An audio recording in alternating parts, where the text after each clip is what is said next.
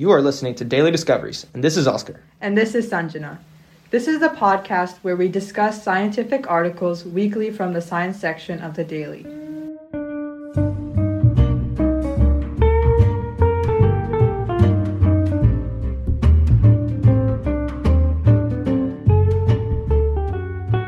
So, in this episode, we're going to be talking about articles related to cardiac arrest. And I found an article from Science Daily called AI Predicts If and When Someone Will Have Cardiac Arrest.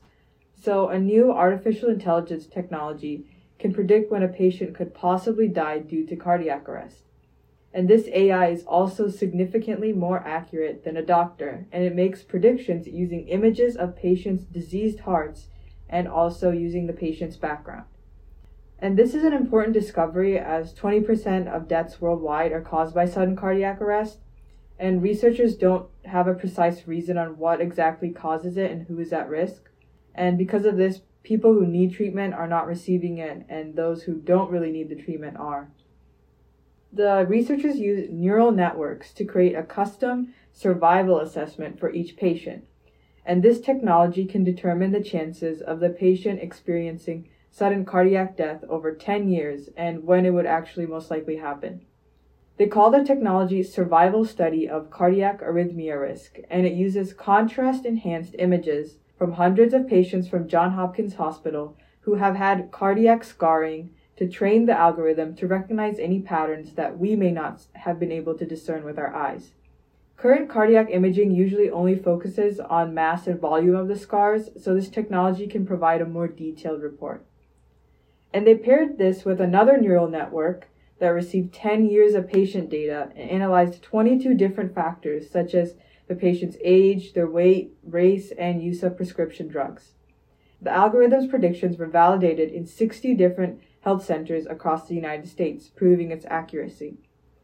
The researchers are now working on building more algorithms that, de- that can detect other cardiac diseases and are adopting this technology for other fields of medicine that also use a visual diagnosis.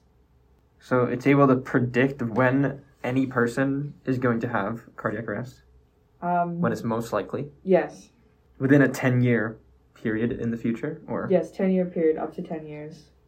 I'm just co- how what kind of data does it collect to be able to make these predictions? So it uses like machine learning.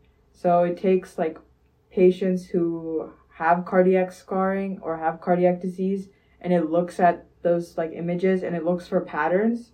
So when it receives this new patient's data, it'll try to find those patterns that they saw with the other patients. And they also use the patient's background to come up with like a prediction of when it would most likely happen. Okay, I guess yeah, that makes sense that the computer uses previous knowledge of how the scarring looks in a person who has had a cardiac arrest. But how does that able to tell the computer how long in the future the new patient is going to have a cardiac arrest? I think it's because when they get the data from other patients, um, they'll probably tell you, oh, like this patient has had cardiac scarring for like this amount of time. So they can look at the new patient be like, okay, so looking at the patterns of this person's like image, it should take like this amount of time to reach this level of scarring and then cause cardiac arrest. I see, I see. So what is this scarring that occurs because of is it because of a cardiac arrest that's happened? So or Um, you're saying like the scarring builds up and then at a certain point So the scarring builds up and it causes arrhythmia, which causes the cardiac arrest. I see. Okay, so this is like an arrhythmia cardiac arrest rather Yes. than a block in the coronary artery, for example. Yeah. That's very cool. And I have something quite similar actually, where machine learning again is used to, I guess, teach computers how to identify signals that will help us determine if someone is having a cardiac arrest and help people who are suddenly having a cardiac arrest because a lot of the time people who have a cardiac arrest are in their bedroom or out and about where there may not be a bystander that's able to help through CPR. So I found a study which was reported in Science Daily and it is actually a study that is out of UW. So I'm going to get right into that. So almost 500,000 people die annually due to cardiac arrest in the US alone. And cardiac arrest is when the heart stops due to the coronary arteries being blocked or for arrhythmic reasons that are a buildup of scarring tissue, as Sanjay said. There are three main immediate responses to this cardiac arrest, and that is agonal breathing, which is sort of gasp for air because the heart is suffering from not receiving enough air to pump blood to the rest of the body, or stop in breathing or becoming completely unresponsive. And CPR, or cardiopulmonary resuscitation, can be performed by a bystander on the patient that is currently go- undergoing a cardiac arrest, and this can triple the chances of survival for this person. However, as I said earlier, bystanders are not always and actually usually not present. In fact, research suggests that one of the most common places is in the person's bedroom when there's no one awake or around to help them. So, a research group at the University of Washington developed a tool to combat this issue. The goal was to be able to help people that are having a cardiac arrest and do not have bystanders around them.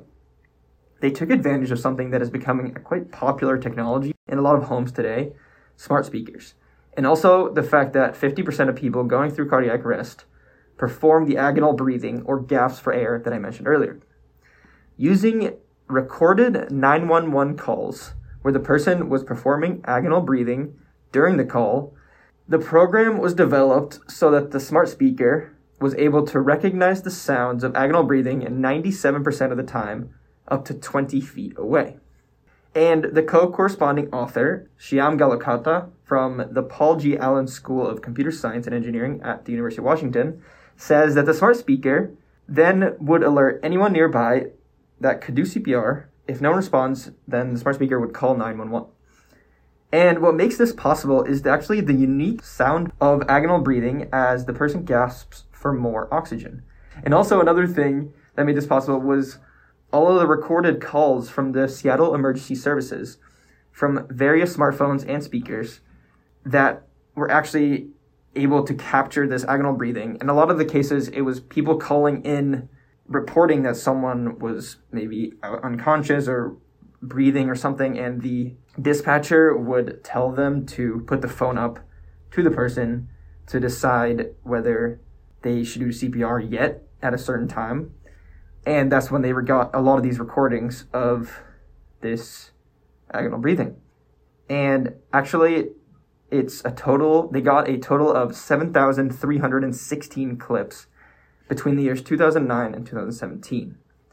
That's really interesting. So, is do they does the smart speaker record like does the smart speaker like recognize the agonal breathing when the person ask the smart speaker to call 911 or is it just do it automatically? It's like passively listening. It's kind of weird, but I mean that's I what think, smart smart speakers already do that. Yeah, they passively yeah. listen all the time. I know, but so, I think I mean in this case I think that's very helpful. Mm-hmm. Yeah, I think it's pretty cool, and since everyone's carrying a phone around these days that are also passively listening to everything we do, mm-hmm. so why not? I think it's also a very creative solution to something like this mm-hmm. where there's if it, we almost feel helpless to something like this where a cardiac arrest is so sudden and can just happen like that. Do like Apple Watches also like do that? Like if you like your heart rate is like abnormal, does it like alert?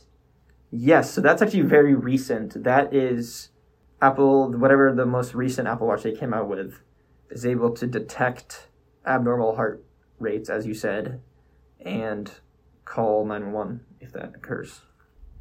So, to end this episode, I am going to talk about some ways that you could reduce the chances of having either cardiac arrest or cardiac diseases in the future.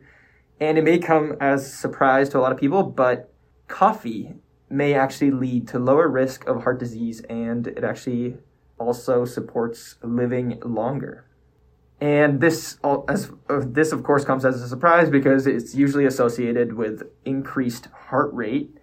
And the study or this study was done at Baker Heart Institute in Melbourne, Australia, and it found that regular coffee drinking either had no harm or positive effects. So there was no negative effects no matter how much coffee you drink.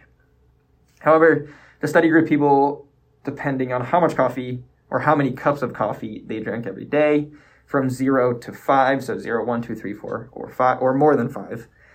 And the study suggested no effect or reductions in cardiovascular risk, controlling for smoking, exercising, and diet, which are other factors that have an effect on heart health and longevity. So, in the first study, with almost 400,000 people of an average age of 57, they found that two to three cups daily gave a 15% lower chance of any sort of heart disease, stroke, or death in general over the 10 years that the study ran. And all these patients did not have a, any initial heart diseases. Then a study of 30,000 people with heart problems, and they found that any amount of coffee did not seem to be associated with any higher risk of arrhythmia, which is obviously what clinicians often are worried about, and clinicians often err on the side of caution with patients with known heart disease or arrhythmia and tell them to stop drinking. But this study, or stop drinking uh, coffee, but this study suggests that coffee is totally fine. And to go even beyond that, if you're curious about what exactly in coffee gives these benefits, coffee is a bean and it's usually associated with caffeine, but it actually has over 100 biologically active compounds that have all sorts of known benefits. And this group also continued doing a study where they actually compared decaf, ground, and instant coffee.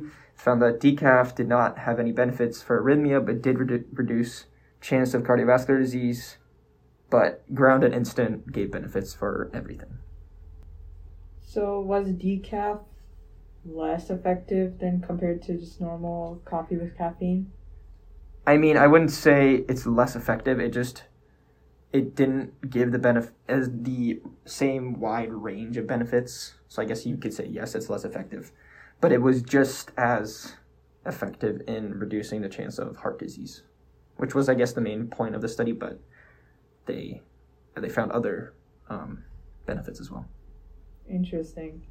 Yeah, usually people are talking about how coffee is not beneficial for you and you should limit your coffee intake. So this is very different from what Yeah. I usually hear. Yeah, exactly. And I think the study, the point of the study was to encourage coffee drinking as part of your healthy diet. And the people, the doctors in this study believe strongly that the caffeine is actually helps is a huge benefit as well. It helps with productivity, wakes people up in the morning, becomes part of a routine. And yeah, they basically just wanted to make sure that coffee isn't put to the side for for people with heart problems when it's actually beneficial. So yeah, I think that was pretty cool. Yeah, Reduces anxiety in people that are heavy coffee drinkers, I guess. definitely. Yeah, because everyone's talking about how caffeine is like bad for you and now you should like drink decaf or something. right, So but decaf is horrible. um, does it taste really bad? yeah, it tastes horrible. I don't drink coffee, so I don't know. Yeah.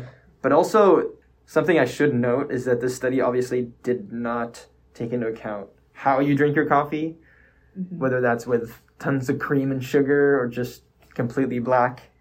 Yeah, Um, I'm guessing maybe Pointing that out. Yeah. black's probably what you should be drinking, but I'm sure not everyone can drink straight black coffee, so Right. Yeah. because obviously, as I said earlier, diet also plays a huge role in heart disease and adding a ton of sugar and cream to your coffee yeah, I think is that a would just, negative side of the diet. Yeah, that is that not would just reverse the effects of caffeine. exactly. so- Yeah, it would. Re- was not caffeine. T- Well, the coffee. the coffee. Yeah. Yeah. So, well, I guess you could also argue that caffeine definitely helps because decaf didn't have as wide of a variety of benefits. I mean, you mentioned that it was usually associated with caffeine, so Yes, exactly. And I think most people that drink coffee do drink it normal coffee. hmm Also, is decaf is that just a different co- like a strain of coffee, or is it like chemically remove? So they remove the caffeine. Yeah, that makes Yeah. sense. What if they genetically engineered the coffee plants to make coffee that's decaf, or like the coffee beans just don't have caffeine in them, or maybe that's too complicated, Maybe they could do that. or maybe that's just not like helpful. You know, I don't know.